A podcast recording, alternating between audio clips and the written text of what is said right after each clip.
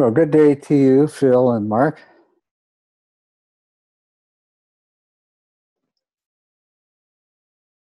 Morning. Yes, good morning. So, how's the uh, how's the sound quality from your side? Can you hear me well? Very good. Okay. Yeah, Yeah. sounds great. Likewise, I can hear you very well too. Good. Okay.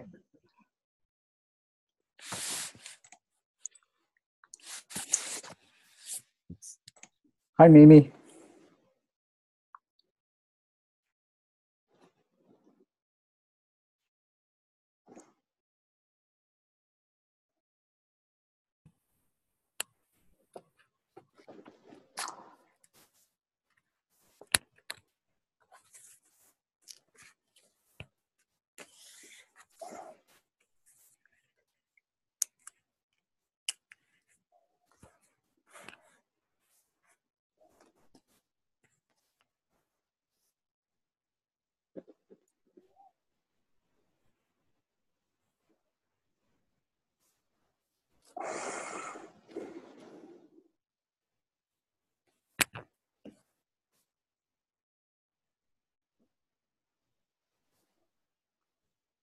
I'd have thought we'd have more people here by now. But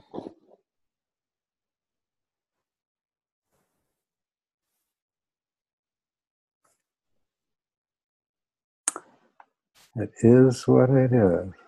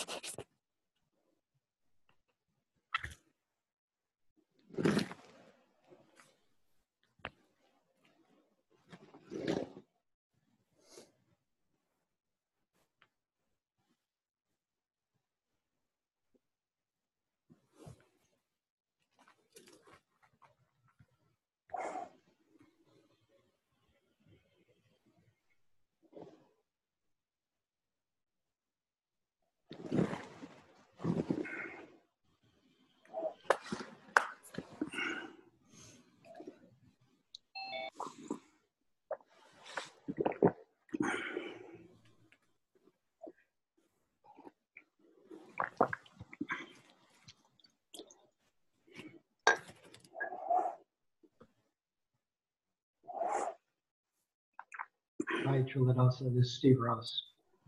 Hi, Steve. Good, to hear your voice. Thank you. Nice to see you. Yeah. Yes.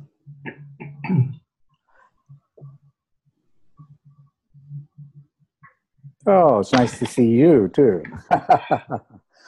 Ah. How have you been? I've been well. Thank you very much. Ah, okay. Enjoying the class. Great.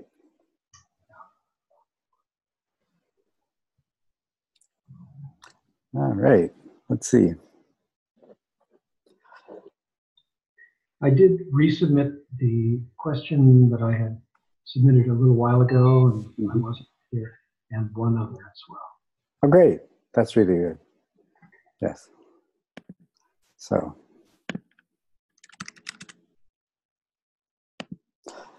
Now we'll try to get through all of the questions, and there were actually, uh, uh, although we didn't, uh, we didn't count on having new questions. I noticed there were uh, a couple of new questions submitted. If we have time, we'll get get to those too. But um, um, I'm hoping we'll get through everyone's questions today. All right, well, it's 11 o'clock. I'm not sure who else is going to come, uh, but they'll be welcome when and if they do arrive. Um, see the. So I'm going to start start with the questions here uh, that we didn't get to last time because uh, and uh, last time we we deferred the questions for people who weren't there, weren't here, there, here. Anyway, in all these places that we are. but we're not going to do that today. So we're, we're going to start with these questions and just just take them um, in the order I have them here.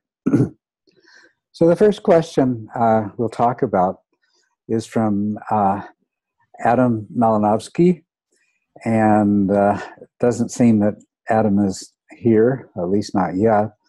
But uh, Adam, hopefully you'll hear the answer to this uh, uh, on the recording.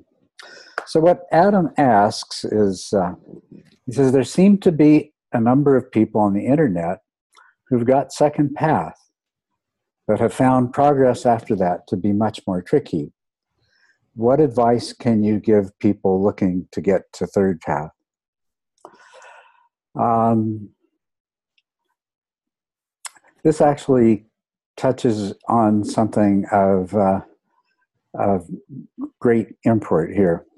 And um, I'll just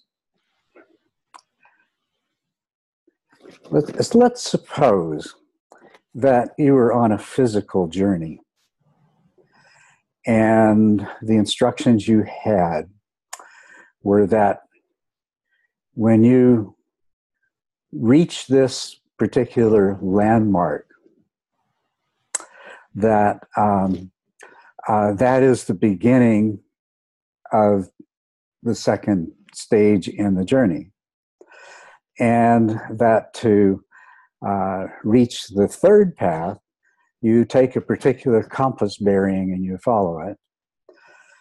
And then let's say that there's a whole group of people that have tried this, and they all get together on the internet and say, I'm, I'm not having any luck. I got to the landmark and I went and I went and I went and I went and uh, I never never found the third landmark what would what would you think might be the problem?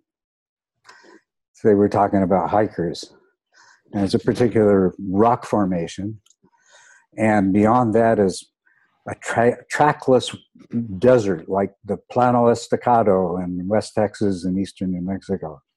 Right? You got the picture? And so somebody says, Yeah, I, that looks like the rock formation that's described. So I must be at the beginning of second path. And uh, so, what are the possible problems here in this very simple physical explanation? I mean, surely you've had this experience, if not hiking, navigating around the city. You're pretty sure that this is the place that you're supposed to turn left, but the place that you expected to find, you keep going and you keep going and keep going and you can't see it. Of course, nowadays you turn on your GPS. I'm speaking from an other an, an earlier age, but yeah. Well, I'll, I'll tell you the answers that the first thing is maybe you're not at the landmark you thought you were. that would explain a lot. No matter which direction you went, you could go forever. And if you're starting from the wrong landmark, you're not going to get to the third landmark, right? Then there's another possible explanation. And that's that you got to the second landmark just fine without a compass, or perhaps even with a faulty compass. But when you get to the second landmark, you're given a compass bearing. And that's in order to get to the third landmark, like I say, you, it's a trackless desert in front of you. And the only way you can be sure of getting where you intend to go um, is to have a compass that gives you an accurate compass bearing. So this is the other possibility that yeah, you did get to the second landmark, but you either don't have a compass because you didn't need it to get where you are, or else your compass is faulty. And uh, doesn't that sound an awful lot like uh, the discussion that uh, Adam is referring to here? And this is the experience that I've had. There are a whole lot of people out there now defining themselves as stream enterers and second path. Um, but the question is, are they? Uh, there's pretty, I think, straightforward and and fairly broadly, but not totally straightforward and not universally accepted um, standards for what might constitute first path. And so I think there's a lot of people out there who, not all, but there's a lot of people out there who, for either have decided on their own or have been told by a teacher that they've reached first path, that are actually at first path. But there's a whole lot of people out there who think they're at second path uh, a lot of them because they've decided on their own, or others because a teacher has told them. But I don't think they are. And I have good reasons for thinking that. Uh, I have students of mine who will come to me uh, after some retreat time and they'll announce that they're at second path. And what I do is review with them the characteristics of second path. And I say, well, if you are, um, then we'll find out. We'll, we'll know over the course of the next few months or a year. Because um, if you are at second path, then, then there's certain things going to unfold for you in a particular way. That's the compass bearing, by the way. Um, and if you have truly reached second path, you it, it really helps to have somebody to describe what the work of second path is. But if you have really reached it, then the maturation of insight that gave you that breakthrough to second path itself will point uh, uh, will point the direction. But still, you uh, you still have to have a compass. Now, the comp what corresponds to the compass, the second path, is you have to have very powerful metacognitive introspective awareness. And this is described in a lot of different ways, but when I describe it as metacognitive introspective awareness, I'm describing it in terms that I've defined very carefully and that people should understand. It means that you can take a very objective perspective while examining the states and activities of your own mind in real time. And that is what allows you to do the work of Second Path. There is a major school of Buddhist meditation within which uh, it is acknowledged that uh, very few people get past second path in that particular school of practice. And you know, the question has been raised why this is. And my answer is I, I know the method. I've, I've worked with it a bit enough to familiarize myself and to even have uh, a, a, path attainment while practicing that method. And I can tell you, it does not develop the kind of metacognitive introspective awareness that is necessary to go from second path to third path. So you're essentially somebody standing at a landmark on the Llano Estacado, and what what you do know is the general direction. But when you start heading out into that direct in that desert, if you don't have a compass, you're going to get lost. You're not going to get anywhere. And if you're not actually at that landmark, this is the other thing. Some of those people that come to me, and I'm pretty sure they're not second path, but they're convinced. And perhaps I should be more blunt with them. I started being more blunt with them, but I know in the past I wasn't. And I really regret that because now uh, there, there's at least one of those who has, you know, he's he's out there teaching and proclaiming, and he has he didn't bother to come back really for any further instruction. He announced to me that he achieved second path, and and you know I said we'll find out, we'll follow up, but he hasn't really followed up. Um, so that's my answer to this question. You've got all these people. Are they actually at second path? And if they are, does the method they use to get there, did it give them the ability? Did it develop the faculties that they actually need in order to achieve their path? So that that would be my answer, and uh, I feel like there are a lot of people, and uh, the so-called pragmatic Dharma movement, especially, lends itself to this, to people uh, coming to the conclusion that they've achieved a path because they've experienced a certain state. And um, this is just a, a, a, simple misunderstanding because it, what we're talking about when we say path is trait dependent. To, in order to pursue that path, you have, you, you have to have been transformed in such a way that you have certain traits that uh, you manifest both in meditation and off the cushion. Having states, even states that correspond to uh, very, very, high, even those that correspond to higher paths of awakening, and having those states last for a period of time doesn't change the fact that if they are states only and not the reflection of the development of a trait, then those things are going to pass away. And so I think that's that's one of the things that's prob- problematic within the pragmatic Dharma movement in general, is that there's a very strong tendency to mistake or or to even be completely ignorant of the significance of the state versus trait distinction. So, so Adam, I hope this uh, helps satisfy your curiosity about this very important question. Um, Now, Steve, yes, in the Scientific American article from February 2017, you wrote, What is the mind other than the brain as experienced from the inside?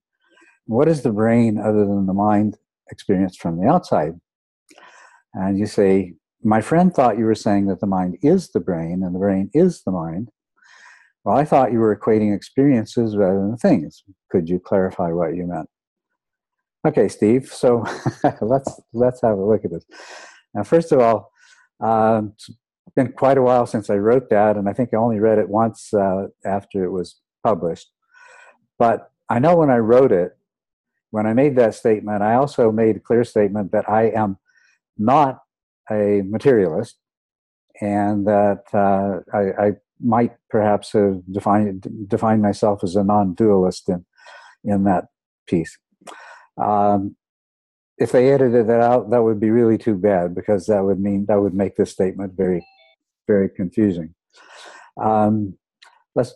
I, I am a non-dualist, and uh, you know, there's the we naturally tend, this especially our left brains, the way they work, analytical thinking we just say there's mind and there's matter, and these are two different things. And then we puzzle over the relationship between them. This is the Cartesian dualism that Rene Descartes um, was not the originator of because it comes spontaneously to everyone, but he was the one that that presented it as a philosophical proposition that was very thoroughly examined and is found to be totally untenable on innumerable grounds. Dualism is not tenable. Um, people have tried two ways to two ways out of this dilemma.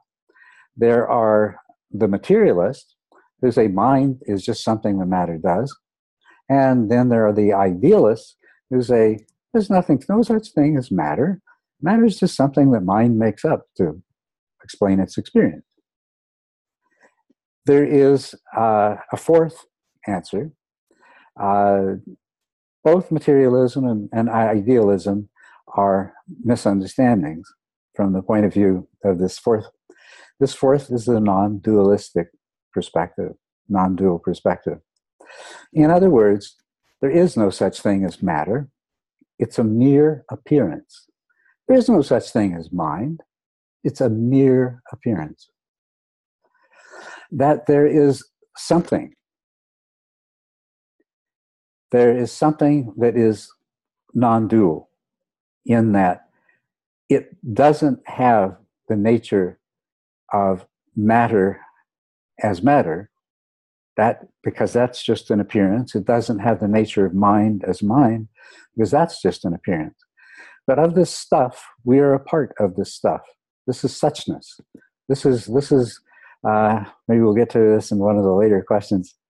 Uh, this is this is suchness. This is this is rig, rigpa. Uh, this is this is buddha nature. This is whatever you want to call it. Anyway it's it's the uh, non-dual and, and, and just as an aside there's a lot of different uh, dualisms. There's the self-other dualism there's the mind-matter dualism so on and so on so maybe we should call this non-pluralism. This is one stuff and mind is how we experience this one stuff from the inside and uh, uh, matter is how we experience the same stuff from the outside so i look at you and I have absolutely no way of knowing whether you're really conscious or not, Steve.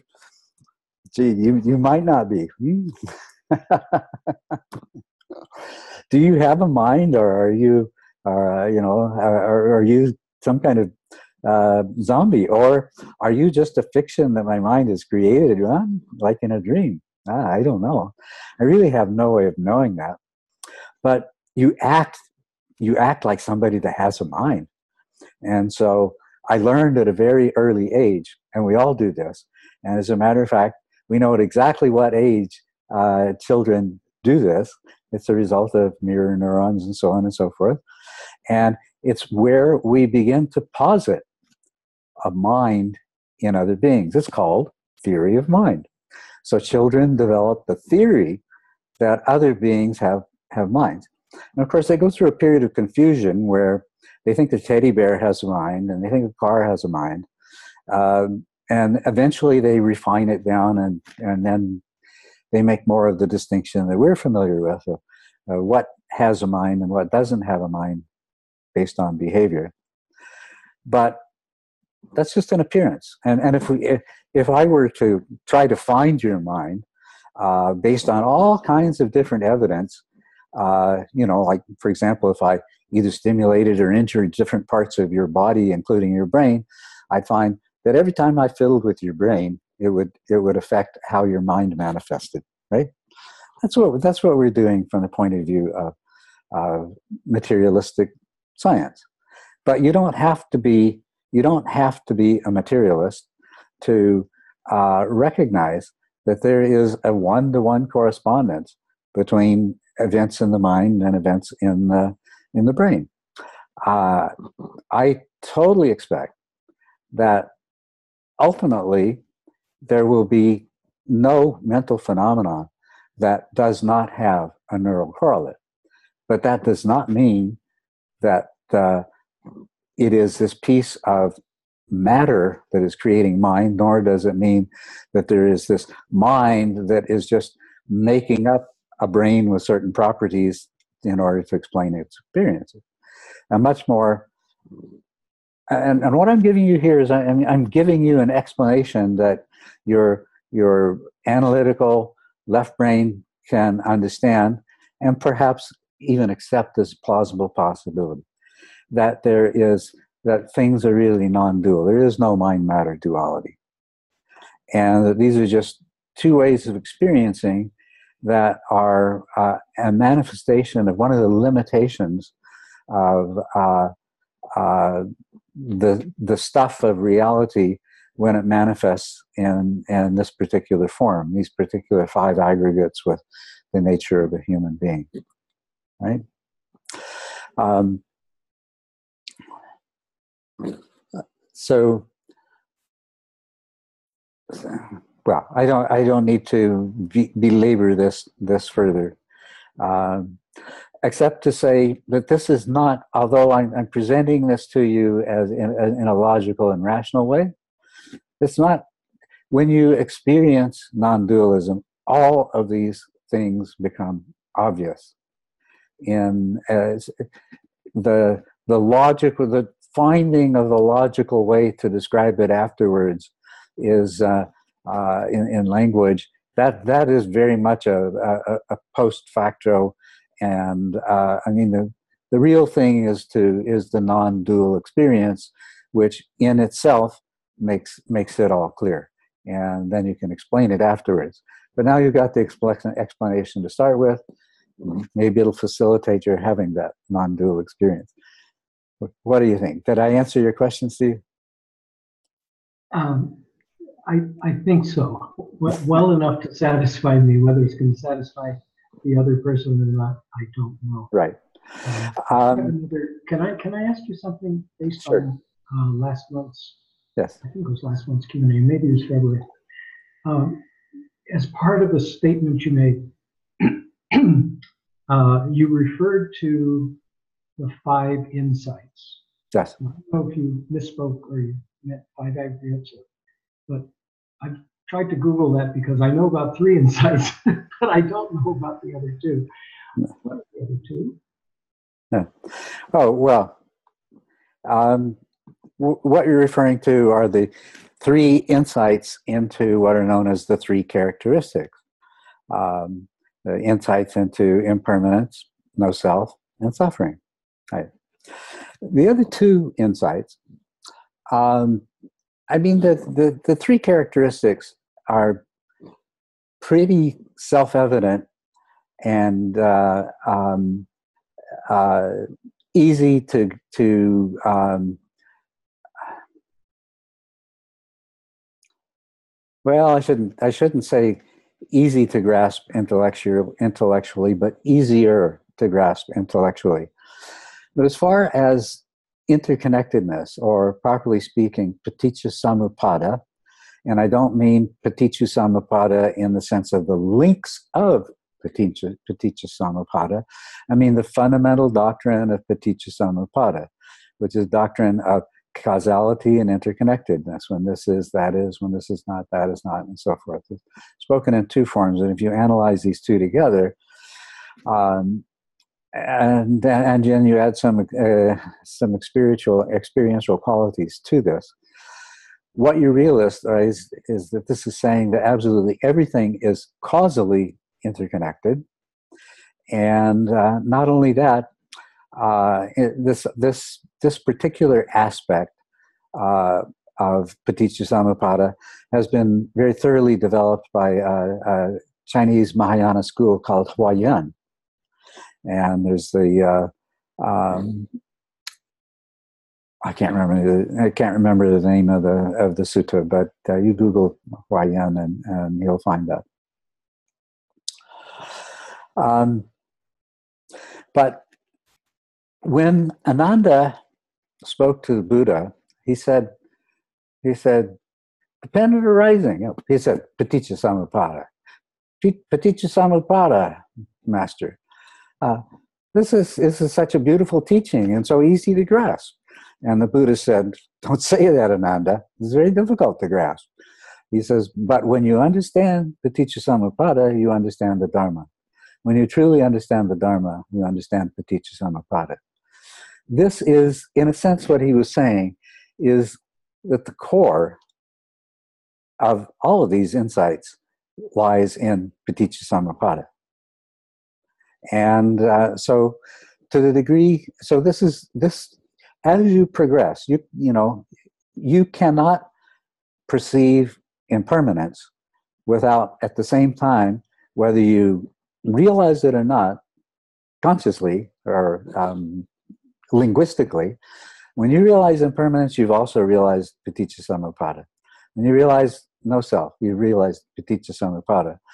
Now, suffering is kind of a derived characteristic, but uh, the, the the truth of suffering, of course, uh, that's the the first two noble truths are the truth of suffering and, and the cause of suffering. And when you have grasped these, then to the degree that you have grasped, grasped these is a reflection of the degree that you have grasped paticca samuppada. So this is fundamental to, to the Dharma. And also because uh, I, I, realized that it is uh, inherent in the other, uh, in, in the insights that are commonly spoken of. And I realized its importance, its, its critical importance in the maturation and deepening of those insights as time goes by. That, uh, that it should, properly speaking, be discussed as part of the insight that is required for awakening. Now, the same thing's true of emptiness. Um, emptiness has got a lot more fame, but it was the same thing. It was an isolated school of Mahayana Buddhism that took this emptiness, which the Buddha did speak of in a very good book uh, called Compassion and Emptiness in Early Buddhism by Analayo, I believe. And there's there's another one that's even more penetrating uh, by a, an Asian author whose name I don't remember. But yeah, emptiness was dealt with in early Buddhism, but it was kind of minimalized. I think maybe because the Buddha thought it would be too confusing, and he was right, because uh, uh, nowadays the world is full of misunderstanding of, of emptiness. But emptiness is a same it's a fundamental all of these all of the five insights when you take the insights into the three characteristics and you combine them with these other two insights they're all really aspects of the same thing what you're doing is is you're you're seeing beyond uh, the ordinarily ordinary mundane conventional relative reality and you're seeing uh, you're understanding the aspects of a much deeper reality. Uh, you, you're, you're moving in the direction of, of uh, understanding more in the way of ultimate truth. So they're all they're really all aspects of the same thing, and I think it's it's best. Uh, you know, I, I, I think perhaps the Buddha's parsimony was uh, considering what's happened in, in the past. I think the Buddha's parsimony and uh, just dwelling on the three characteristics was appropriate to the time. And it seemed to work just fine. He had no trouble bringing a lot of people to awakening without explicitly dealing with it. But I think, I think in these modern times, uh, we need to recognize uh, in, in greater fullness what it is we're seeing into with this special seeing called insight. All right, let's see where we go next.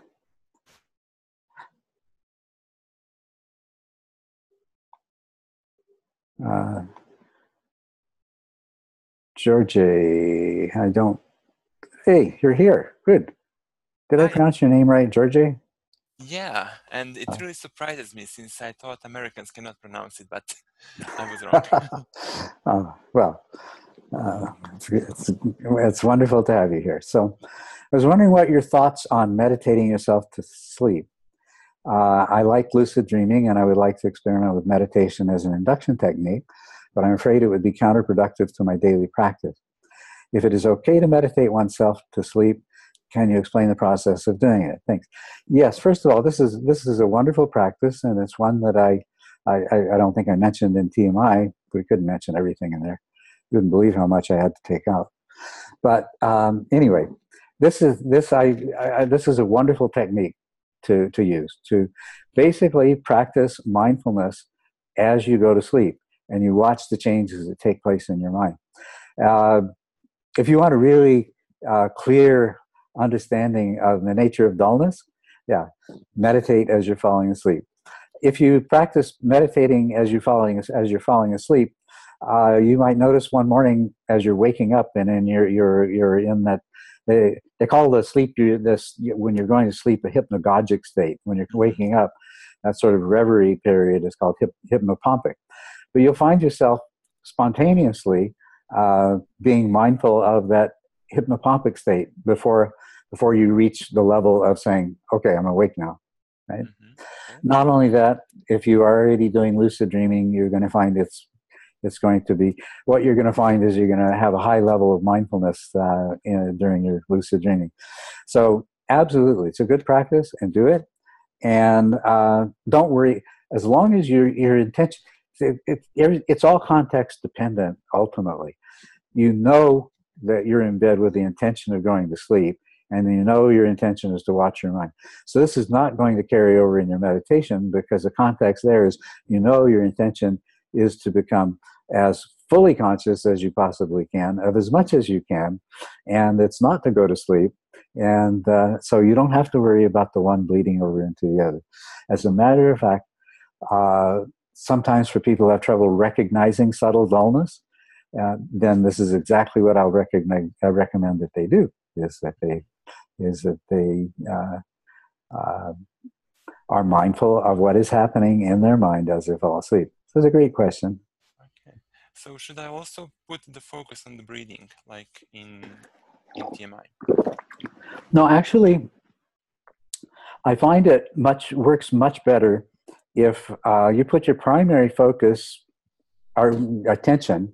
You put your attention in, not on a primary focus, but basically on body and bodily sensation. Mm-hmm. So you're you're feeling, you know, the the the touch of the sheets and blankets against the skin and the pillow and and the weight of your body and all of the warmth and coolness and all that sort of thing.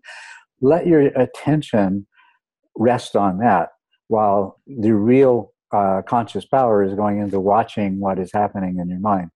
And you'll see these disjointed thoughts arising. You'll see all kinds of interesting things happening.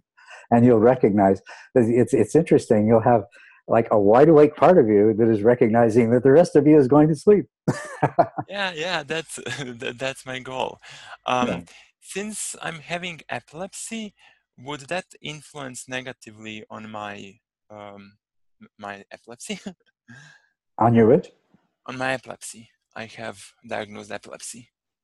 Oh uh, you know I, I, don't see any reason at all why it would. Um, but it's not my area of ex- expertise. And I you're doubt as close if, as it gets. yeah, and uh, I doubt if you're going to find is going to well, maybe not, but it's going to be hard to find somebody who's an expert in epilepsy who also knows about meditation. So, um, I, I'm pretty sure you don't need to worry though. okay, okay. May I ask additional question? Yeah. Okay. First, first, thank you for answering this. It's really helpful.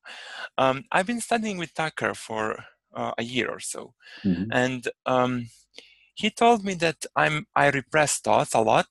So basically, when I uh, sit down to meditate, when I first started, uh, I didn't hear any thoughts, and mm-hmm. while working with Tucker, I'm getting a lot better now. But um, now my practice is mostly like putting everything in awareness. So there is very little attention, and um, I try to focus it on the breath. Uh, those are Tucker's instructions for me now. I was wondering if you have anything else to add, since you're uh, the maker of this. I, I think that uh, you know if, if if you had difficulty at first uh, being aware of your thoughts, mm-hmm. um, and putting more energy into awareness was fine. But if you're not having that problem anymore, don't do this anymore. Put try to what you want to do is to find the balance between attention and awareness play with you know more attention see what happens to awareness uh, yeah. increase your awareness see what happens to your attention and then what your goal is is to increase attention and uh, without losing you know you got attention, awareness, and balance. You want to Mhm. increase attention, but not but not lose awareness as Yeah, a yeah, result. yeah. Increase awareness, but not lose clarity of attention. Till what happens, and this is this is what's happening at stage five. They both are increasing together. Mhm. Yeah. Yeah, yeah, that's exactly what Tucker said last time. Yeah. So so keep keep Yeah. it in balance. Okay. okay, thank you so much. You're welcome. All right. Ah.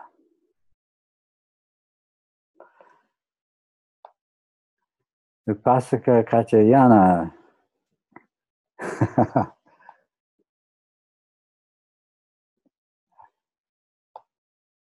He's not here this morning. Oh, how sad. Okay. Shreyas, as he's also known. And uh, uh, I miss, I miss you, Shreyas. So when you hear this recording, you'll hear that. So I have been aware of increasing mental clarity and unification of mind manifesting in powerful ways. The most powerful benefit has been from setting the conscious intention before any meditation or activity and noticing how frequently this conscious intention becomes reality. Yes. Could you discuss this aspect of unification of mind as it always takes me back to one of the most powerful guiding verses I use in my practice from Shantideva's Way of the Bodhisattva. The intention, the ocean of great good. Could you comment on this or add any guidance? Well, I, I wish you were here to uh, ask questions of, but um, since, since you're not, I just have to, to run with what you what you've written here. Now, this is quite wonderful. See, the, the important unification of well, let me say, in order here. First of all, the formation of intention is really the most powerful thing that the mind does. Um, in a sense, you could say it's really the only thing that the mind does is the formation of intention, and then whatever flows out of that uh, flows out of it through through different mechanisms. But um, so the formation of intention in itself and working with that is a, is uh, uh, you're, you're getting you you you you are actually working with uh, uh, what is the uh, root function of the mind in terms of what we subjectively experience as agency. Uh, just as we might say that uh, the, the, the clear light is the uh, um, root uh, is is the root from which the uh, ordinary subjective experience of uh, being an observer uh, arises from. So, yes, you're unifying the mind around intentions. The way the mind is unified in the earlier stages of practice, you, you learn to unify the mind around um, the intention to um, practice according to the instructions. And as your mind becomes uh, unified around this, you experience all the benefits of the, the mind being unified around these particular intentions. Now, once you begin to uh, have insight, then your mind begins to unify around those insights. And the more of your mind becomes unified around those insights, the more profound the experience that it gives rise to. Uh, this is this is why uh, you can go from having an insight experience, which can in itself be really profound and wondrous, and uh, but then it tends tends to fade, and, uh, um, and and so you can remember it very clearly, but you're no longer experiencing it that way. Um, when your mind begins to when that particular insight begins to spread within the mind system um, and also when it when it begins to mature in the sense of becoming part of uh, the worldview generated by uh, the various uh, subparts of the mind system that then then at this point we can say the mind is becoming unified around uh, those insights and this is extremely powerful. Now, you mentioned uh, Shantideva's way of the Bodhisattva. And that's really interesting because we were talking about uh, Paticca Samuppada earlier. Really, to the bodhicitta, bodhicitta really doesn't arise until one has at least had the minimal realization of no self, of the emptiness of self.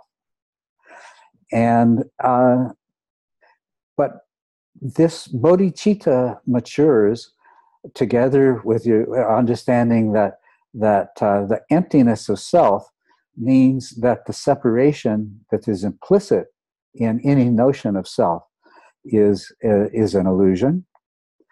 Uh, the insight into impermanence, which uh, is not that things arise and pass away, but rather that there is only change, nothing but change. There's only process. Of course, we can think of processes within processes, like the different mechanisms within a watch, but that's not really what we're talking about in terms of insight into impermanence, where there is only change. We're, we're going beyond that. You know, the, the subdivision of uh, that generates thingness uh, is, is an illusion, and both emptiness and impermanence uh, expose that illusion. And when that illusion is is uh, uh, presented to to the notion of uh, I, I, lost track of what I was saying. Um, yes, when when when you realize impermanence and emptiness and apply those to the illusion of self, then the result is bodhicitta, which only becomes more powerful as those insights mature. So this, so Shreyas, what, what you're talking about, this unification of the mind around insights and the profound effects it has, uh, and how that resonates with you with Shantideva's way of the Bodhisattva, is that that this is that uh, paticca samuppada is the dhamma and the dhamma is paticca samuppada. So bodhicitta is a manifestation of understanding at a deep level, of having insight at a deep level into paticca samuppada. And so, you, if you understand this, um, then uh, then of, of course, which I, I think you do, Shantideva's way of the Bodhisattva uh, totally changes its tone and flavor. Now it becomes a clear explication of what you do as uh, uh, as a uh, personal phenomena in a world of interconnectedness.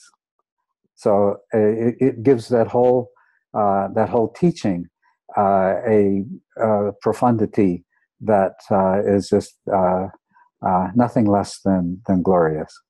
So I hope this is helpful to you, Shreyas, and um, look forward to hearing from you sometime soon. Next question is from Gianluca Berbetta. And let me see. Looks like he's not with us today. Unfortunate. Okay. All right. But we're going to talk to his question anyway. um,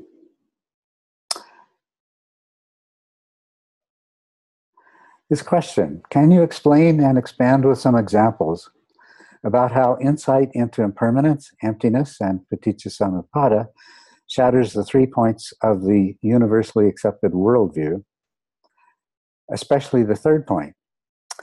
And which are the pitfalls that we have to avoid when we ponder these things? It seems to me that an incorrect understanding can be dangerous and also worried to think badly in terms of relative truth and ultimate truth. Thank you very much. Okay. All right. Um, in the latter part of this question, there are some things that I'm not quite sure what uh, is being asked, but um, in a sense, the first, the, his first question, can you explain and expand with some examples about how insight into impermanence, emptiness, and paticca samuppada shatters the three points of the universally accepted worldview, especially the third point, and which are the pitfalls we have to avoid? That's the question that I can I feel that I understand well enough to to deal with here. Uh, although there's a part of it that if you were here, I'd like to validate. Um, when you say the three points of the universally accepted worldview, I'm going to assume that you the three points you are referring to are I am a separate self, that I am a separate self within a world of other, and that my happiness and my suffering are a result of the interaction of this self with this world of other. So, um, so how uh, insight into impermanence, emptiness, and paticca shattered the three points. Um, well, paticca uh, and, and, impermanence, uh, when impermanence is understood as there is nothing but change, and paticca is understood in the sense that everything is interconnecting and inter interpenetrating, then this obliterates the notion of I am a separate self in uh, a world of, of others, of other. Uh, and I think that, uh, yes, I, I, can appreciate why the question arises in your mind about uh, the third point. How is it that these insights um, shatter the view that my happiness and my suffering are the result of my interaction between self and other. Um, now, on the one hand, you'd say, well, obviously, if I'm not a separate self, and uh, you know, I, and, and this is something that my mind imposes upon this, then uh, then all these stories that I'm making up about uh, this makes me happy and this makes this causes me suffering uh, are nothing uh, but stories. But um, all of these things take us deeper into this the emptiness, uh, the impermanence, and, and the interconnectedness. But along the way, what are we discovering? We're discovering the mechanisms. Like in the in the uh, ten points described in the mind illuminated, the insight that I always hope people have by stage four when dealing with pain, the one that I always hope they have by then, but sometimes it doesn't come later, is what the Buddha is talking about with what we refer to as the first and second noble truths.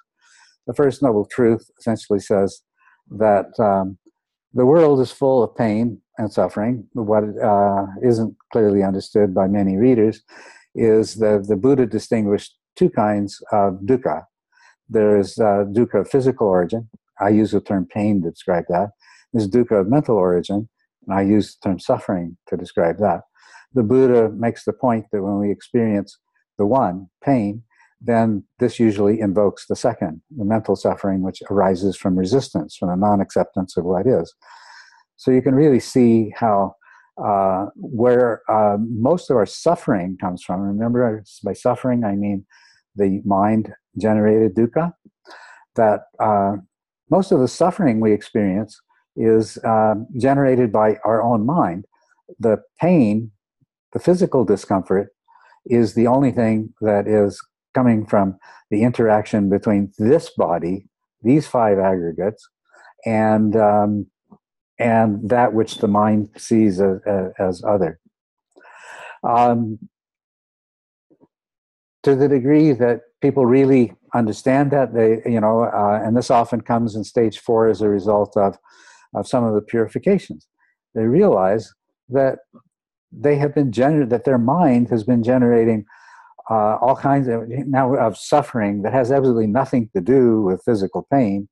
You know, when uh, uh, there's so many kinds of suffering that we as humans experience that have nothing to do with physical pain.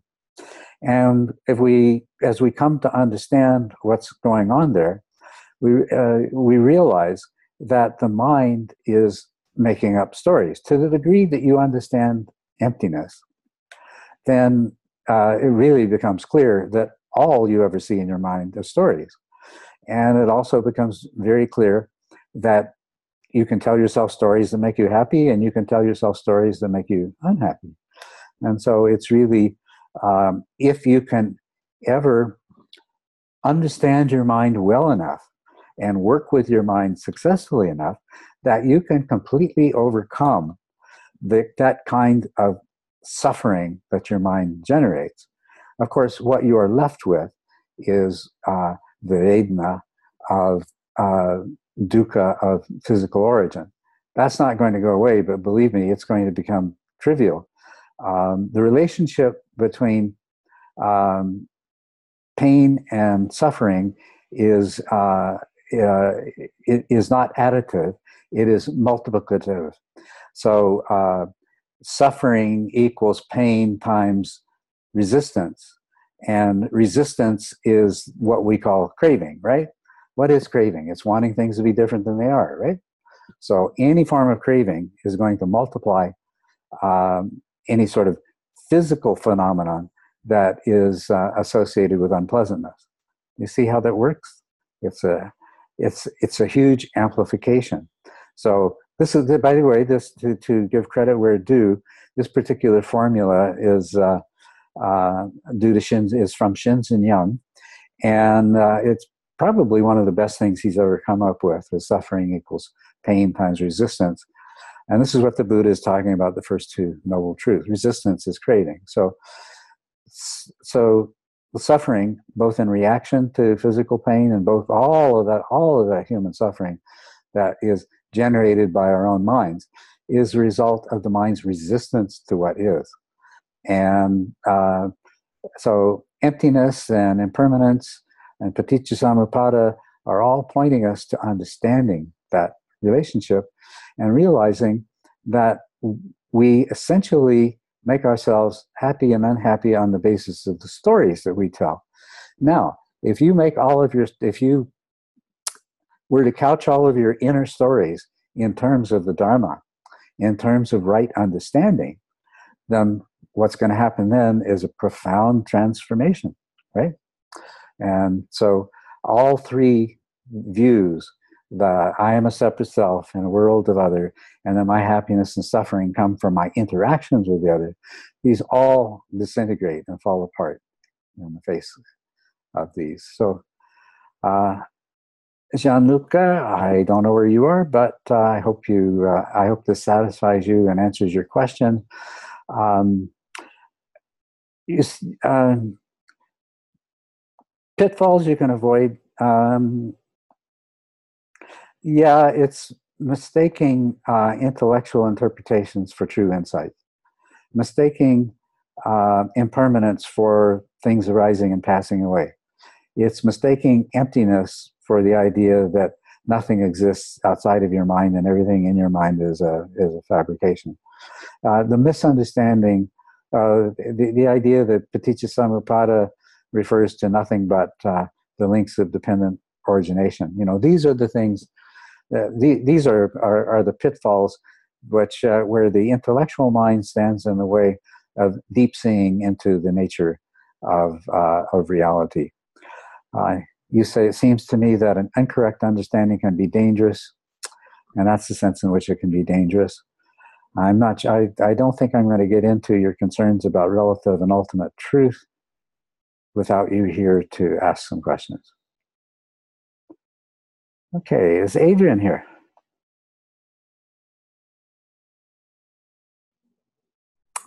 Well, you folks that are here are getting the pleasure of hearing a lot of other people's uh, questions being answered. I, I hope you're enjoying it and finding value in it. Adrian says, It is becoming very experientially clear to me the importance of morals in the process of enlightenment. I would like to know if you know of people who have achieved one of the four levels of awakening without practicing the Eightfold Path or something similar to it. Maybe you could comment on the importance of the Eightfold Noble Path, which is something that I found in TMI, that I haven't found in TMI.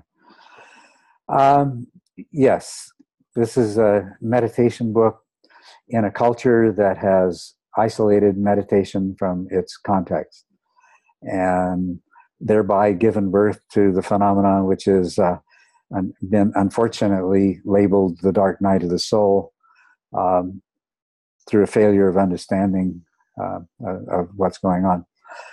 Um, it uh, you know it's it's really hard to answer this question without you know uh, I'd have to do something equivalent to uh, a, a sociological study of uh, beings who uh, are or who appear to be or who claim to be awakened. And uh, kind of interviewing them specifically to see you know uh, to me i can see person um, uh, realizing stream entry without having intentionally practiced uh, the eightfold path uh, to to to any degree, and, and but they, I think that you're going to find with those people that they have accomplished something very similar, perhaps not identifying it. One of the things I want to point out to you is that half of the Eightfold Path is addressing the same thing right thought and intention, right speech, right action, and right livelihood. These are all addressing the application of mindfulness to your own intentions. Uh, here we come, we're back to intention again. And indeed, the Buddha said, when I say karma, I mean intention. So, half of the practices described in the Eightfold Path are practices that involve examining the intentions behind your uh, your uh, intentions, behind your thoughts, uh, and we could include emotions in that, thoughts and emotions, the intentions behind your speech, the intentions behind your actions, and in terms of right livelihood, um, likewise the in, intentions behind all of the choices that you make that uh, that define your your lifestyle. So um, I can see people. Yeah, I can see people achieving the first path. I I think that uh, I think it, it, becomes less and less likely for people to achieve uh, second path without uh, at least in some form or another practicing the Eightfold Path uh, in terms of um, uh, what you're referring to morals, and I would refer to as as virtue, uh, distinguishing between morals, ethics, and virtue as, as referring to three different things. But I know what you mean by morals, and it's really the same thing I mean by virtue. Um, means essentially um, not engaging in uh, uh, thoughts, emotions, speech, actions that uh, are uh, harmful either to others uh, or, or, or to yourself in the sense of moving you away from uh, away from insight and awakening rather than towards insight and awakening. So, hope that answered your question. Now I'm looking at Mark Ettinger. Um, Mark's here. Great. Hi, Mark. All right, let's have a look at your question. In an earlier Patreon Q&A, you mentioned that you have practiced Advaita techniques, which I take to mean self-inquiry. Uh, part of it. If this is correct, could you say a bit about your experience with this practice? How it is related to the Tibetan Buddhist practice of awareness of awareness, sometimes called samatha without an object, and how it may or may not fit into the TMI structure. Uh, yes, self inquiry. Uh, when I practiced Advaita techniques, I didn't ever reach the point where I could practice self inquiry in the truly effective form that you find uh, this being described by Nisargadatta and uh, his uh, uh, student whose name I can't remember as usual. Uh, Consciousness Speaks. Um, anyway, his book is Consciousness, but the to practice this degree of self inquiry, you have to have uh, you have to have a, a, a very stable and uh, uh, a very stable mind and very powerful introspective awareness. And so I can illustrate that by saying how it fits into the TMI structure. Essentially, um, finding the still point, experiencing the witness, those practices are essentially the same as the Advaita self inquiry practices. Um, there is, uh, and, and you also ask about if how this is related to Tibetan Buddhist practice of awareness of awareness, uh, samatha without an object. Um,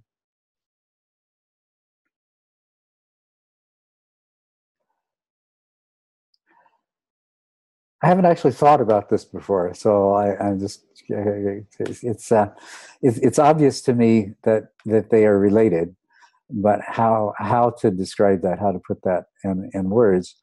Um, essentially, what you're doing in both self inquiry and experiencing the witness is um, the mind observing the mind. And that, of course, totally fits the description of awareness of awareness. Um, now, there's there's some differences in this, in that um, in in the in the self inquiry, you do have an object you're pursuing, the object you are pursuing is uh, uh, who or what is having this experience. Um, so anyway, I, I that's a that's about as much as I can say about that right now. you, does it to what degree does that uh, address what you're asking, Mark? Uh, that helps, especially. So, um, you mentioned the uh, witness practice. I think that's later on in the book. I mean, that's my right. first pass, my first pass through the book, uh, I read the whole thing, and yeah. I, I vaguely remember that was a long time ago. At, at, this point, I'm only practicing up to about stage four or 5 mm-hmm. so uh, I had forgotten that that's at the end. Mm-hmm. Yeah. Well, yeah, and the fact that it, it is a later practice because it requires that someone develop those skills, which is for me the greatest weakness of the Advaita Vedanta teachings, is that they they don't go through the very important stage of training the mind of bhavana, of uh, of developing the mental faculties that are, that are necessary to do this properly. So they leave the student uh, struggling unsuccessfully for a very, very long time until they happen to develop these. Or, you know, one of the favorite things to do by some of the more modern teachers is to uh, um, is is to basically talk the person into being able to to uh, practice self inquiry in, into in a in an effective way. Um, I, I've just listened to a few uh, uh, YouTube and uh, yeah, a few YouTube presentations by teachers who are using that mode. Um, but that's the principal weakness that I see is that is uh, Nisargadatta uh, doesn't really tell you how to get to the place where you're able to do the practice. Yeah, well, you, you sort of just described my path. That's how I find myself back um, to um, uh, uh, concentration on the breath because after a long time of trying to uh, pursue self inquiry, which in many ways is a very natural question for me, mm-hmm. I found that most of my sits were filled uh, not with real investigation but with mind wandering mm-hmm. And so I figured, well, I got to do something about that before I can pursue these sophisticated investigations. Okay. Thank That's you. right. Yes, you're welcome. You're welcome. Okay. I have a question from Crystal Maynor. And Crystal, you're not here, but uh, I can picture you in my mind quite clearly. you mentioned to me once that it's important to stay in the clear light. If consciousness is only information exchange, then what is the clear light? Oh my goodness. Okay, okay, uh, Crystal, yes. You know, it's this word only. What, what, are you doing to the concept of information exchange? Uh, information exchange is the very stuff of, of the universe.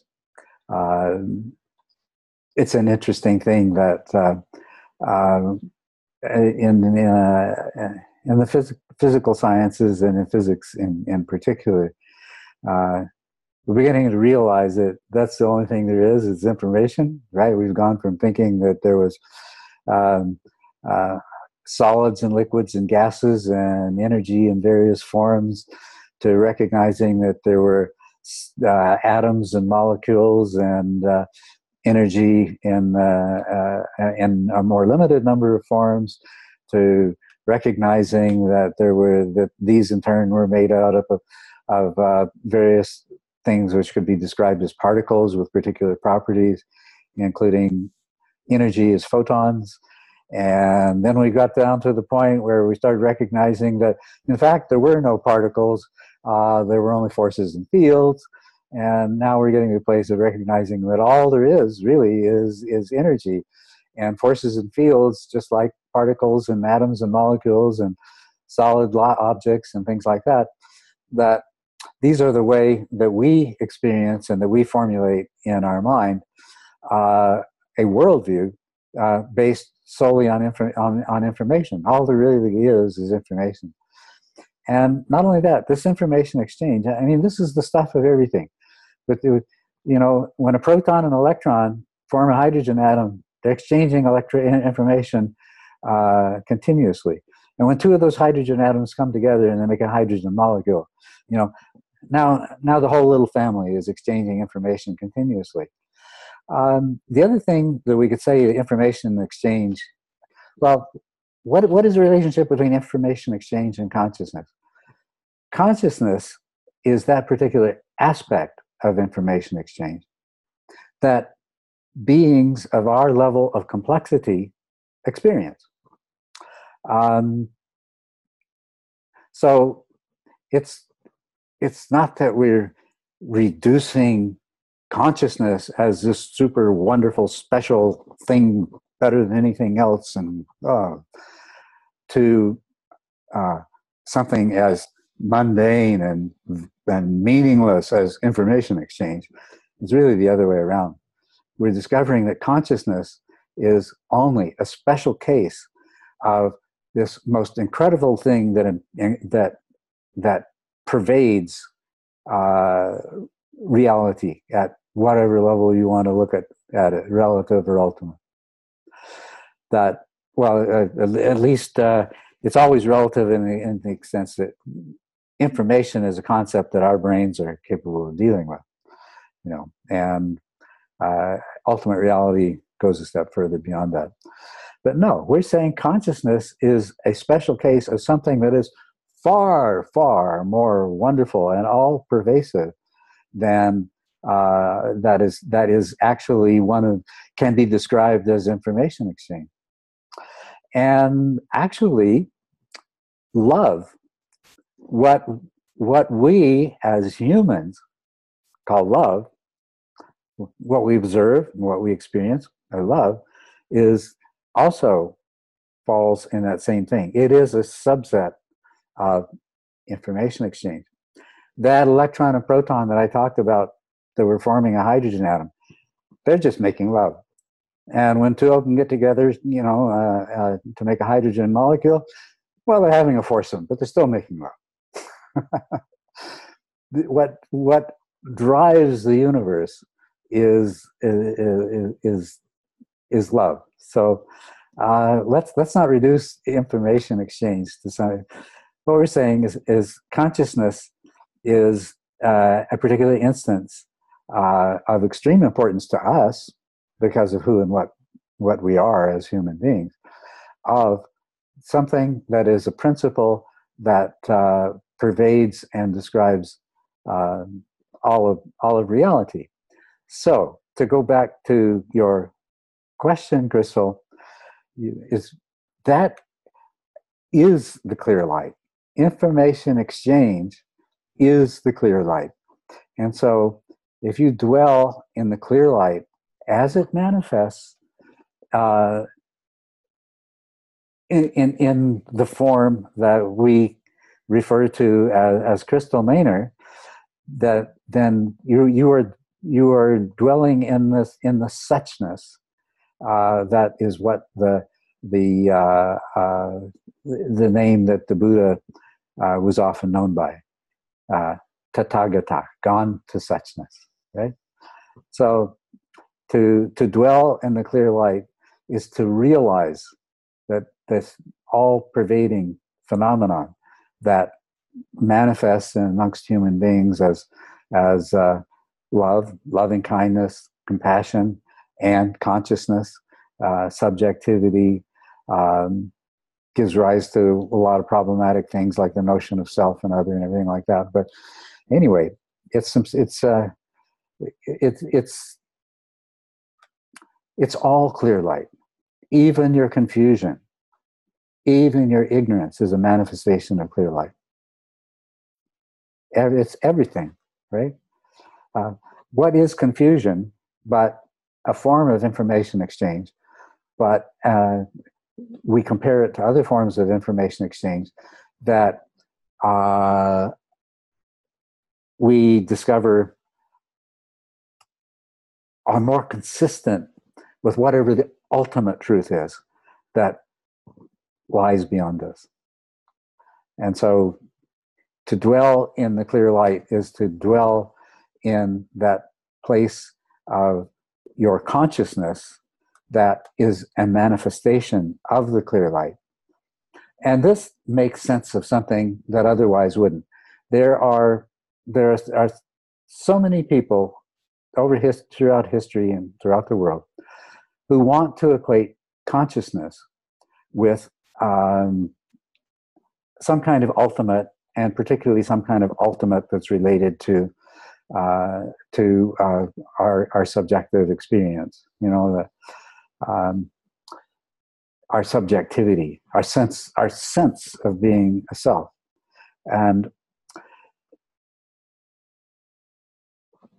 and this is this is this is a really unfortunate uh, thing that that that uh, this is happening. You know.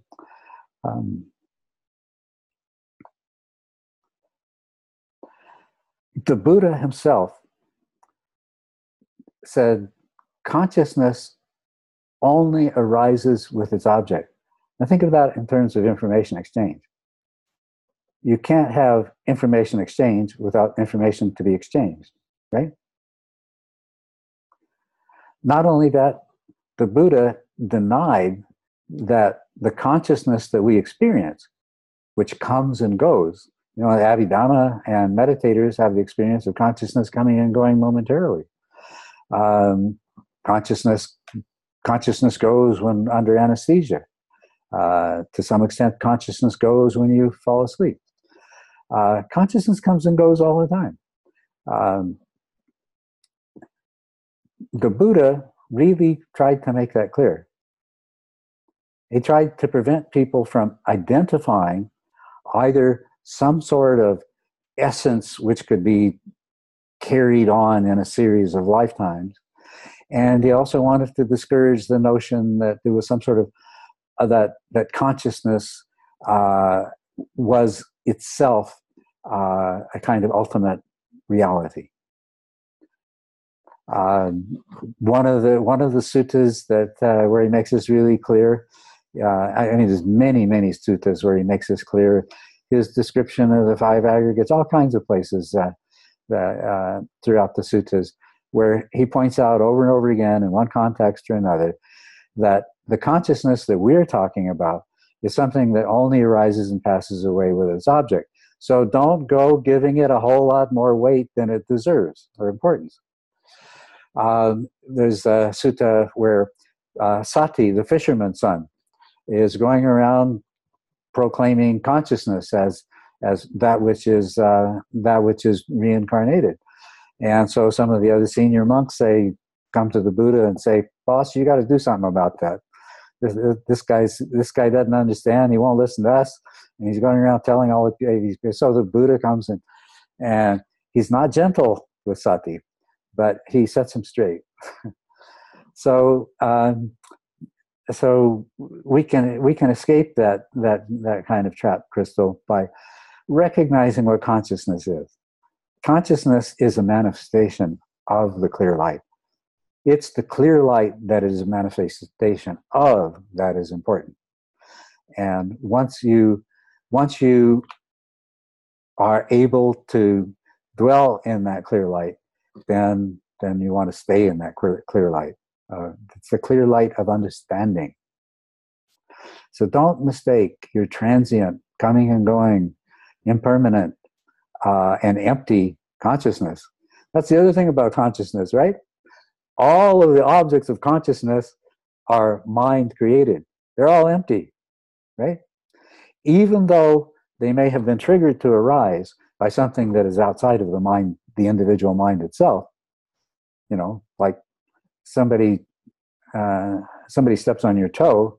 Uh, well, the toe and the stepping on and everything else, that's all mental fabrication. But there is some event outside of your mind that really caused all that fabrication to take place, right? So don't don't mistake don't mistake the particular manifestations. You know, right now here in Tucson, the Science of Consciousness conference is taking place.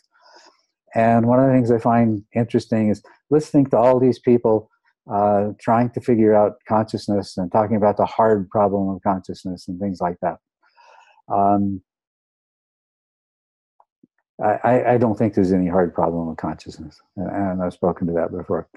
Anyway, Crystal, I hope you find this helpful. So, uh, uh, my point is really to move the remove the apparent inconsistency that you're seeing, which is a result of your uh, tending to want to make uh, to make information into something of less value than consciousness when one is actually just a manifestation of the other.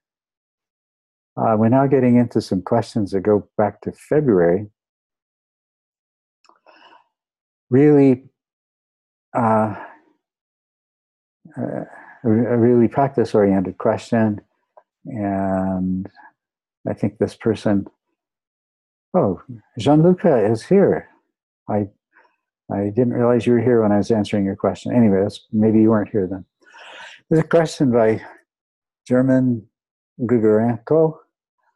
I'm having difficulty with dullness around stages three, four. As I go through the four step transition to the meditation object, my mind has a normal amount of clarity and I can often evoke some joy. The further into the meditation, my mental energy drops. I can hardly perceive any breath sensation with clarity, even as I try to focus and have poor introspective awareness. This feels like a struggle and it often frustrates me because I seem to be unable to easily shake it off with the antidotes. After applying an antidote, my mental energy goes up just for a few seconds. And then I gradually settle back to the same low level of alertness again. Then I become reluctant to apply more antidotes because I get physically tired of forcefully exhaling or clenching my muscles, and perhaps disappointed that it didn't work too. If I stand up to meditate, the frustration carries over, and I can become annoyed at how uncomfortable it is, or think that I can't always stand up to deal with dullness, and need to learn to deal with it while sitting. Yes, there, now you finally got it. Sometimes I even stop meditating altogether because of this, usually with only a few minutes left until the end of the session. I know that pretty much everything is wrong with the way my mind currently reacts to dullness, but I still find myself stuck with this problem. So any advice will be greatly appreciated. Well, I, I, I think I can help you with this, um, and I'm certainly going to going to try. Okay, so so yes, you're you're, you're dealing with dullness. Uh, there is this natural propensity to dullness. Uh, some people experience it to a greater degree than others. Uh, some people seem to have no dullness at all until they get to, to some of the later stages. Uh, but the vast majority experience it early on, uh, especially around stages three and four. So, so you're in the majority there, and um, and some people, uh, for there's some people for whom it's a, a bigger problem than others, and it seems that you fall into that. So, um, as as you already know, there you're having an there's an attitudinal problem that is really uh, really compounding the dullness problem. And that's what I, that's the first thing that i'd like you to to see if you can't let go of uh, and work your way through. Um, accept dullness welcome dullness uh, don't just let it come let it be let it go when it comes you have to work with it and uh, it's an important opportunity. So you're absolutely right.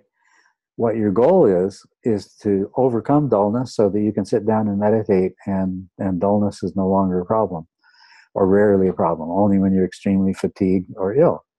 So that's what your goal is. And so this this dullness that you're having the experience of, if you overcome it at this stage, you're probably going to sail right through stay if, you because it, you're going to have to work harder to overcome it at this stage. You're probably going to sail right through stage five and six because you're going to end up doing a lot of the stage five work um, um, just just to overcome the gross dullness uh, that you're experiencing right now. So that's the positive side of it, and that's the side that I would like you to. That that is how I would like you to view the arising of dullness everyone sooner or later has to overcome dullness. You're getting the opportunity earlier, and you're getting the opportunity in a way that is going to uh, going to help you to learn to empower your own mind uh, more more so than the average uh, than the average meditator. Okay, so that's first of all. Now the other thing is you say, uh, after applying an antidote, my mental energy goes up for a few seconds and then I gradually settle back to the same low level of alertness again. So, what you're saying is you're experiencing sinking. And if you read the instructions in uh, uh, The Mind Illuminated, you'll see that that is an indication that you haven't you haven't successfully overcome the dullness. It's called sinking when that occurs. That you've only successfully overcome the dullness with you, you've, you've only used a strong enough antidote to the dullness when you can remain in uh, an alert state for several minutes before the before the dullness come, becomes uh, overtakes you again and uh, that is the window that you need that window of alertness where the dullness begins to develop is is that's you need to get that window so that you can see dullness, the onset of dullness earlier and earlier. And and what you've got to do is be on guard against any kind of frustration that's involved in that. So use stronger antidotes. Use, it sounds to me, and I might be wrong about this, but it sounds to me from your description like this is something that happens highly consistently um, every time you sit. And if that's the case, I would say as soon as the dullness shows up, stand up to meditate. And don't worry about the frustration. Don't worry about how uncomfortable it is. Except that when it becomes so uncomfortable that you're finding it difficult to stay focused on the meditation object rather than the discomfort, that's the time to sit down. And I'm sure that you're going to find when you sit down at that point that you have that window before the dullness recurs, that window during which you can learn to recognize the signs of dullness developing. Now, the other thing you can do is something I mentioned earlier in this talk, and that is watch how dullness develops as you fall asleep at night. this is going to this is is, is going to be uh, it, it's going to help you so much in recognizing the onset of dullness. So what's going to happen is I'm suggesting that initially you stand up as soon as the dullness is coming on. And after you've worked with this for a while, then you try using the milder antidotes like the muscle clenching and the deep breathing. If you still experience uh, sinking, then go back to standing again for a while. But if you don't, then that's great. You've made progress. You now are experiencing dullness, but you're catching it early enough that you can uh, you can overcome it with a milder antidote. And if you continue, the antidote required will become milder and milder until the point the what experience you're going to have is that is that you recognize that when dullness begins to arise, your mind just automatically corrects for it. And that is something that's going to become stronger. And as I say, uh, you're, you're going to have, when you get into stage five, you're going to be really skilled at this. And uh, doesn't, doesn't necessarily mean that you're going to uh, see breath related sensations in every part of your body the first time you sit, because that's just a practice for helping to overcome uh, the tendency of the mind by the, increasing the, the power of consciousness. But when it comes to the actual goal of stage five, which is being able not only to not have a decrease in the level of your mental energy and conscious power during a sit, but it actually increases during that sit, you're going to find that hey, this is this is something I can do easily. The body scanning practice might still be very useful to you, and I recommend that you do it uh, for the sake of being able to use it in stage six as well. But uh, if you if you if, if if I'm right about the consistency of this pattern, then you can take advantage of that consistency. Always stand. Check to see from time to time if you still need to stand or if you can overcome it with milder antidotes. Take advantage of that window to learn to recognize dullness.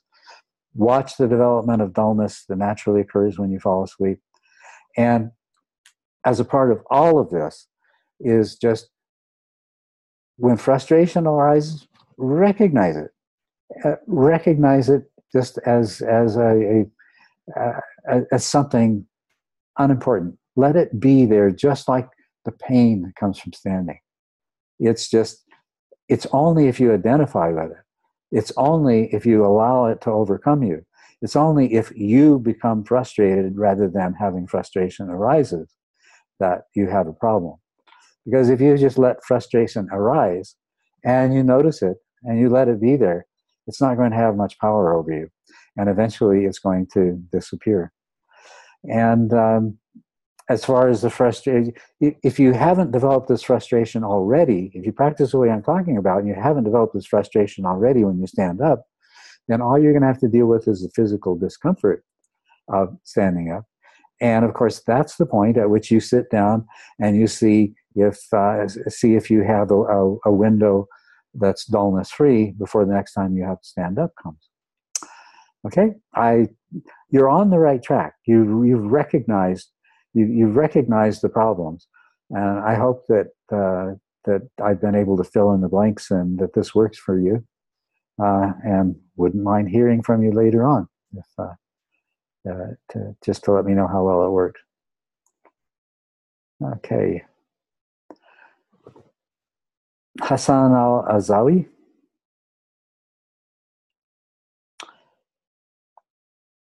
Uh, I don't see Azan. But let's have a look at this. What is your opinion on the view that every form of physical pain or sickness is a manifestation of a certain aspect of the person that needs to be purified, and that this is the body's call to bring the person's attention to it? Uh, no, not every. Many, yes, but not every um, you know, it's the nature of the kind of beings we are. You're going to experience physical pain. You're going to experience sickness. You're going to eventually die. So, um, you know, uh, if what you were, what was being suggested by whoever was saying this were true, it would mean that the only reason we ever get sick and die is because we haven't sufficiently purified ourselves. And the only person that's truly purified is somebody who is immortal and doesn't even age. And what a silly idea, right? But so it's not every, but many, yes, many. And uh, this is something I'm dealing with myself. You know, um, uh, I've been practicing for a long time. Uh, but lo and behold, I've been experiencing a lot of physical illness, and it's it's taken forms and it's been consistent enough that that I finally got the message that there's something more going on here than just uh, yeah, it has to do with the nature of the kind of beings we are. But, and I am I am finding things that in my psyche from my from my childhood. Um, actually, I've experienced them as submerged personalities. Two of them, one predominant and the other one's kind of secondary. I've discovered two submerged personalities in myself that need to be integrated. So, uh, yeah, it's certainly true that, and, and I don't know to what extent that this is true, how broadly true this is, that physical pain and illness can be a manifestation of something that needs to be purified. But I can testify that there certainly are those those occasions, um, but not every. And the same thing. Um, uh, the Buddha says this in one of the suttas. He's asked uh, whether, has asked this this question in in reference to the uh, pre-Buddhist view of of karma. That if it's true that every bad thing that you experience, and the Buddha answers back and says, no, there's a lot of things that have physical causes and biological causes and so on and so forth that uh, have nothing to do with uh, with karma. So I hope this uh, I hope this is satisfactory for you, Hassan. Um,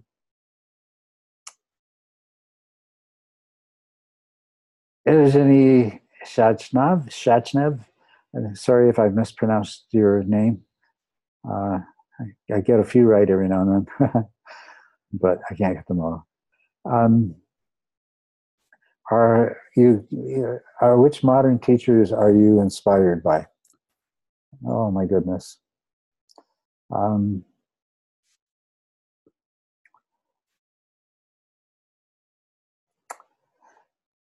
you know, I, I don't think I don't think that's a fair question to ask me on a public forum. So uh,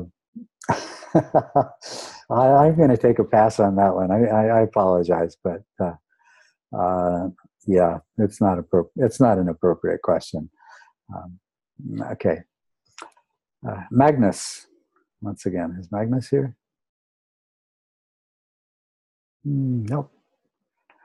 Looks like not. Okay. Let's see about Nathan Becker. No, Nathan, no. Uh, well, let me do this the easy way. Are there any of you uh, who have uh, that are here that have questions on the list that I haven't dealt with yet? But I do that first before I go on to these others. I added one to uh, what I wrote with the first one. Oh, if I went back to the first one, I would find that? Okay. Um, Thank you. Okay, so we're going to come back then to uh, Magnus' question after I've looked at uh, after I look at Steve's. Uh, Steve, your question isn't on the list. I, I, had somebody make up a list for me, um, and I. Unless okay, I can I can uh, re-ask it. It's about metacognitive introspective awareness.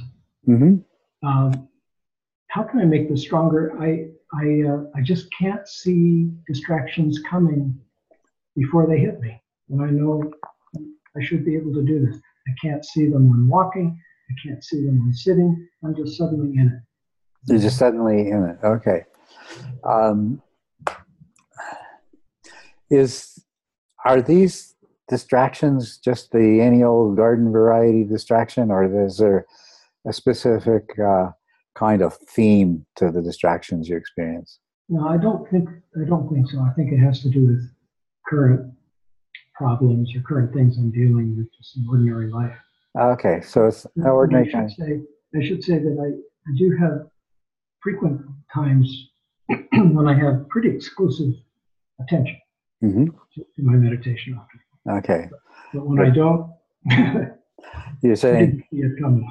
it's it's either exclusive attention or or if you are or else you are so completely vulnerable to um, distractions that they tend to cause forgetting, if not gross distraction. Uh, okay, so well, uh, what I would do with these distractions is just follow the um, practice guidelines that are given for stage three, where you know if uh, basically apply the principle of practice uh, according to whatever is happening in your meditation.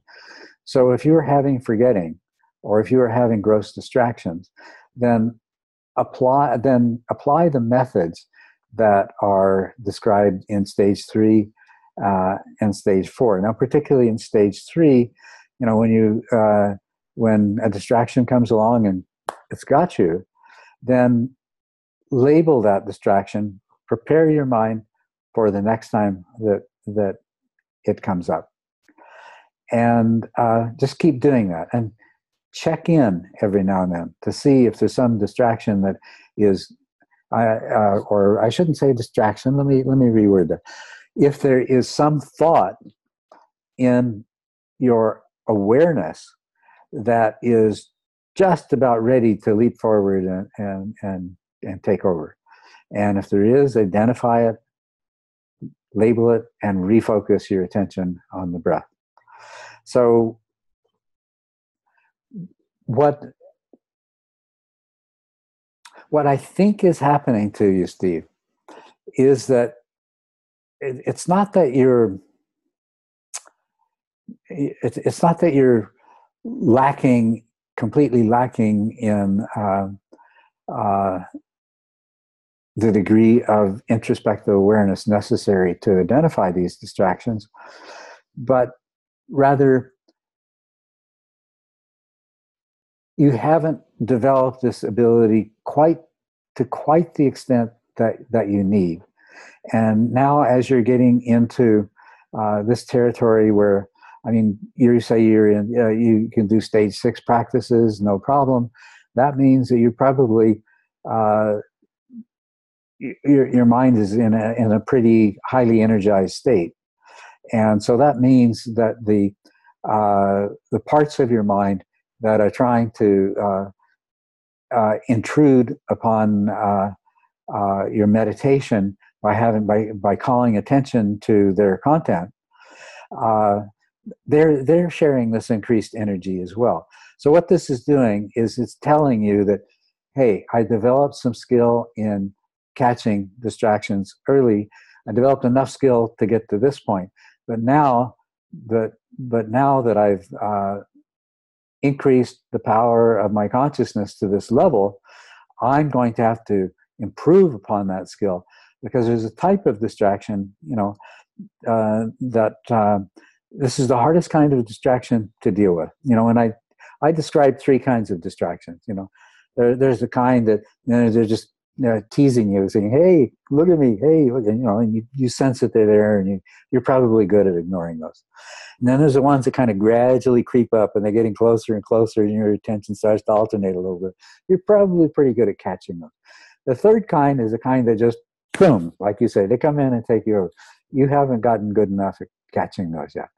Go back to stage three, stage four practices when that happens. When it's not happening, don't worry about it no problem.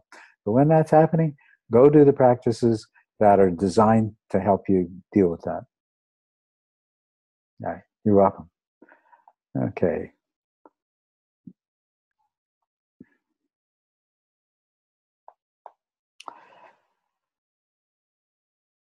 I'm going to try to speed this up a little bit, and I still might not get through all the questions. Um, Magnus says, uh, I'm wondering about doing longer and longer sits and how to schedule my sits. If I'm free for six hours in a row, is it good to try and increase the time of the sits when possible? Similar to muscle training, I sit for 90 minutes sometimes, which can make me very calm for some moments. but sometimes almost also make me feel crazy. Maybe I sat with bearable pain for 30 minutes, but I start to really want to get rid of that unpleasant pain.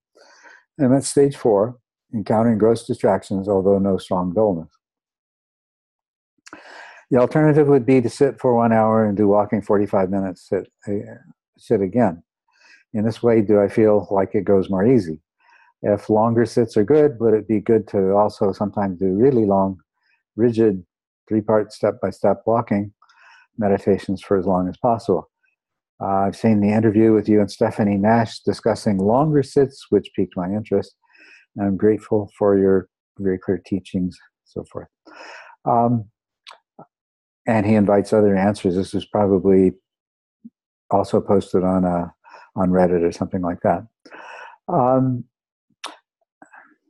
there is great value in longer sits, and uh, but from what you say, the stage you're at, I would say what you you you already know the answer. You just want me to to validate it for you. Sit for an hour and do walking for 45 minutes. You feel like that works? Well, it, you know, pay attention. It's telling you that's work. As you go along, you can do. Uh, you, you can gradually increase your sitting time, and when you reach the point of uh, diminishing returns, then back off again.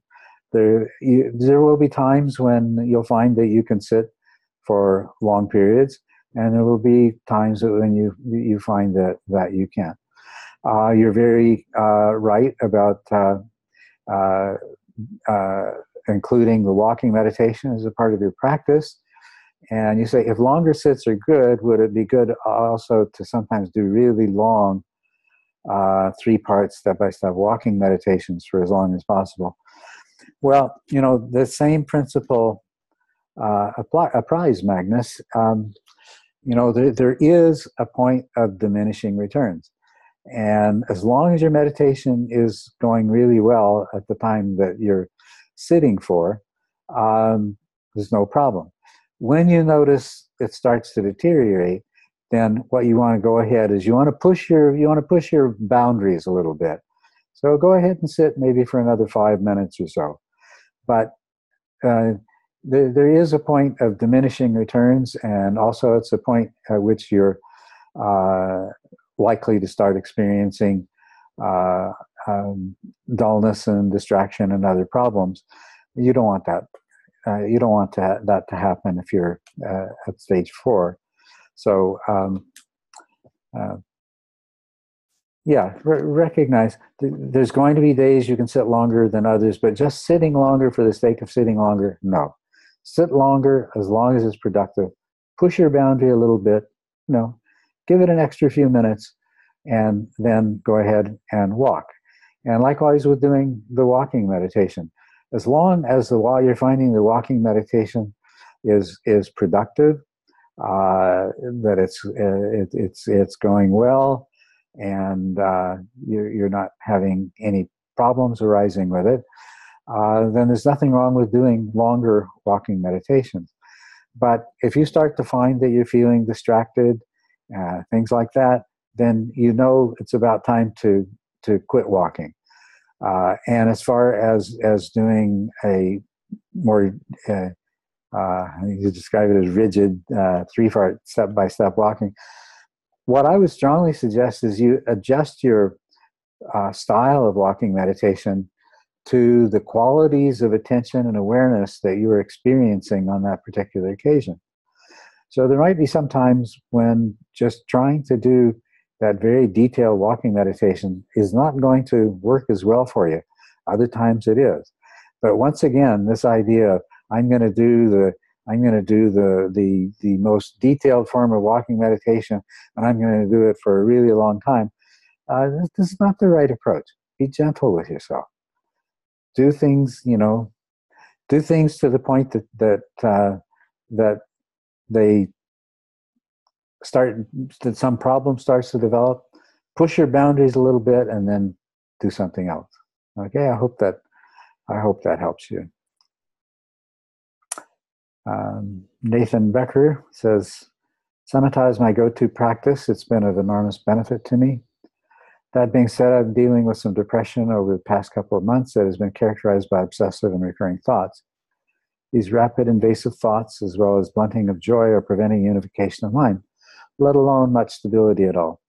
Even if I am on the path of samatha, would it be wise at a time such as this to diverge completely from standard TMI samatha practice instead focus on positive, as Shinzen would say, which is doing medita, metta or qigong exclusively until the depression has lifted.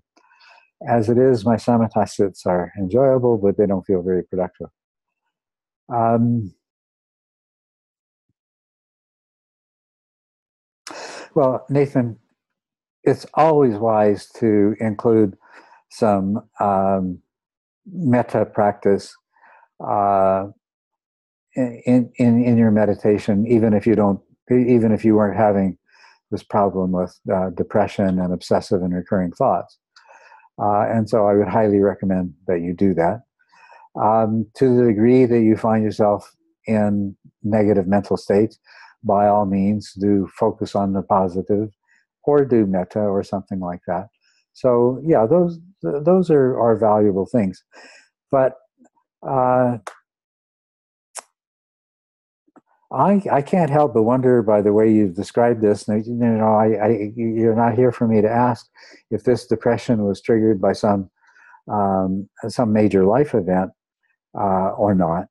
But if this is something that seems to have arisen within the meditation as as a result of the meditation, and it's characterized by obsessive and recurring thoughts. I would suspect that uh, this might be a, a, a something something coming to the surface that that uh, should be treated as a purification. So you might keep that in mind as well. Um, yeah, they they certainly will uh, blunt joy and prevent unification of mind. So um, something that's arising that strong if it is something strongly, if it is something that requires uh, purification, uh, then it's going to be a wonderful purification when it happens. And so I wouldn't hesitate to go ahead and, and treat it as such. Try it out. Uh, follow the instructions that are given. I won't recap, recapitulate them here. Um, and I hope that help that that that helps you. Even if some life situation precipitated this depression. Uh, nevertheless, um, there's a very good chance that there's some unresolved uh, uh, inner conflict or uh, past trauma that is uh, related to this. Uh, or, or, something like that. So, even if it was triggered by some life event rather than just arising spontaneous in, in meditation, I would still uh, investigate the possibility that it might simply be some, something that needs to be purified. So, and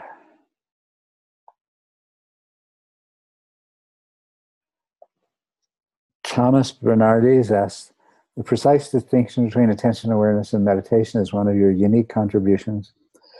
You mentioned that two cor- correlate to different neurological pathways. Where would you recommend someone to start reading on this? Uh, any particular papers, favorite textbooks? This is, I don't know, this might be included in some quite recent te- textbooks, but, you know, I haven't been teaching in this field for uh, 20 some odd years. Uh, but you can find on the internet a lot of papers on this. What you uh, it's going to be different terminology is going to be used.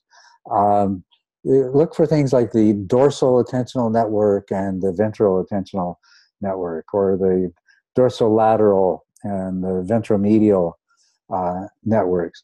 So they'll often be referred to as attentional networks because uh, the the idea of identifying these two things as as com- two completely modes of perception hasn't uh, necessarily ripened within the neuroscience community uh, into the kind of recognition that I've given it here in this book.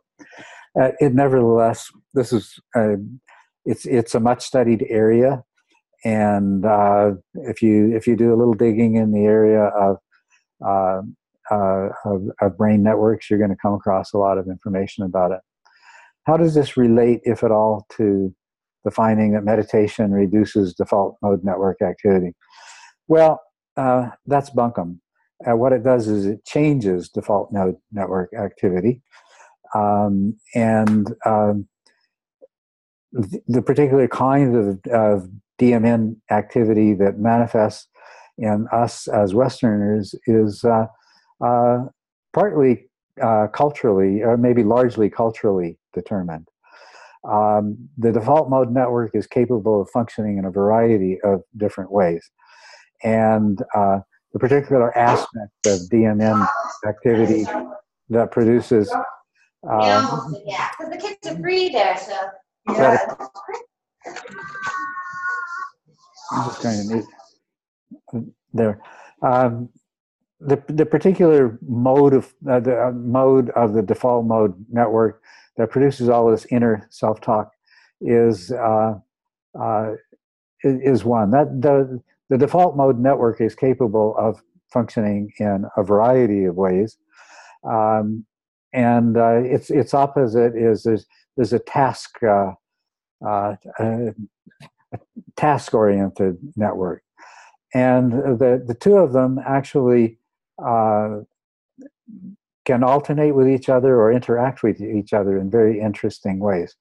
So uh, as long as you're going to be looking into to brain networks, uh, you should uh, investigate the uh, what's being said about the default mode network a little more deeply than has been by uh, people who are writing about meditation, because there's been a tendency for people focusing on meditation to seize on this particular way that the default mode network behaves and, uh, and, and make the DMN itself the, the villain, and it's not. So, finally got to the last question. Chris Scott, how are you feeling, and generally, how is your health? Uh, well, I'm feeling pretty good the last few days. Uh, my health continues to be a, a struggle. Um, and uh, but uh, it's a struggle that uh, uh, I, I, feel in the last few days that you know it was it was going the wrong way, and I feel like now it's leveling out, and maybe starting to go the right way again. But we all know what the what the end result is going to be. It's all a question of of making the best of it until the, then, and uh, and maybe putting that off as long as possible.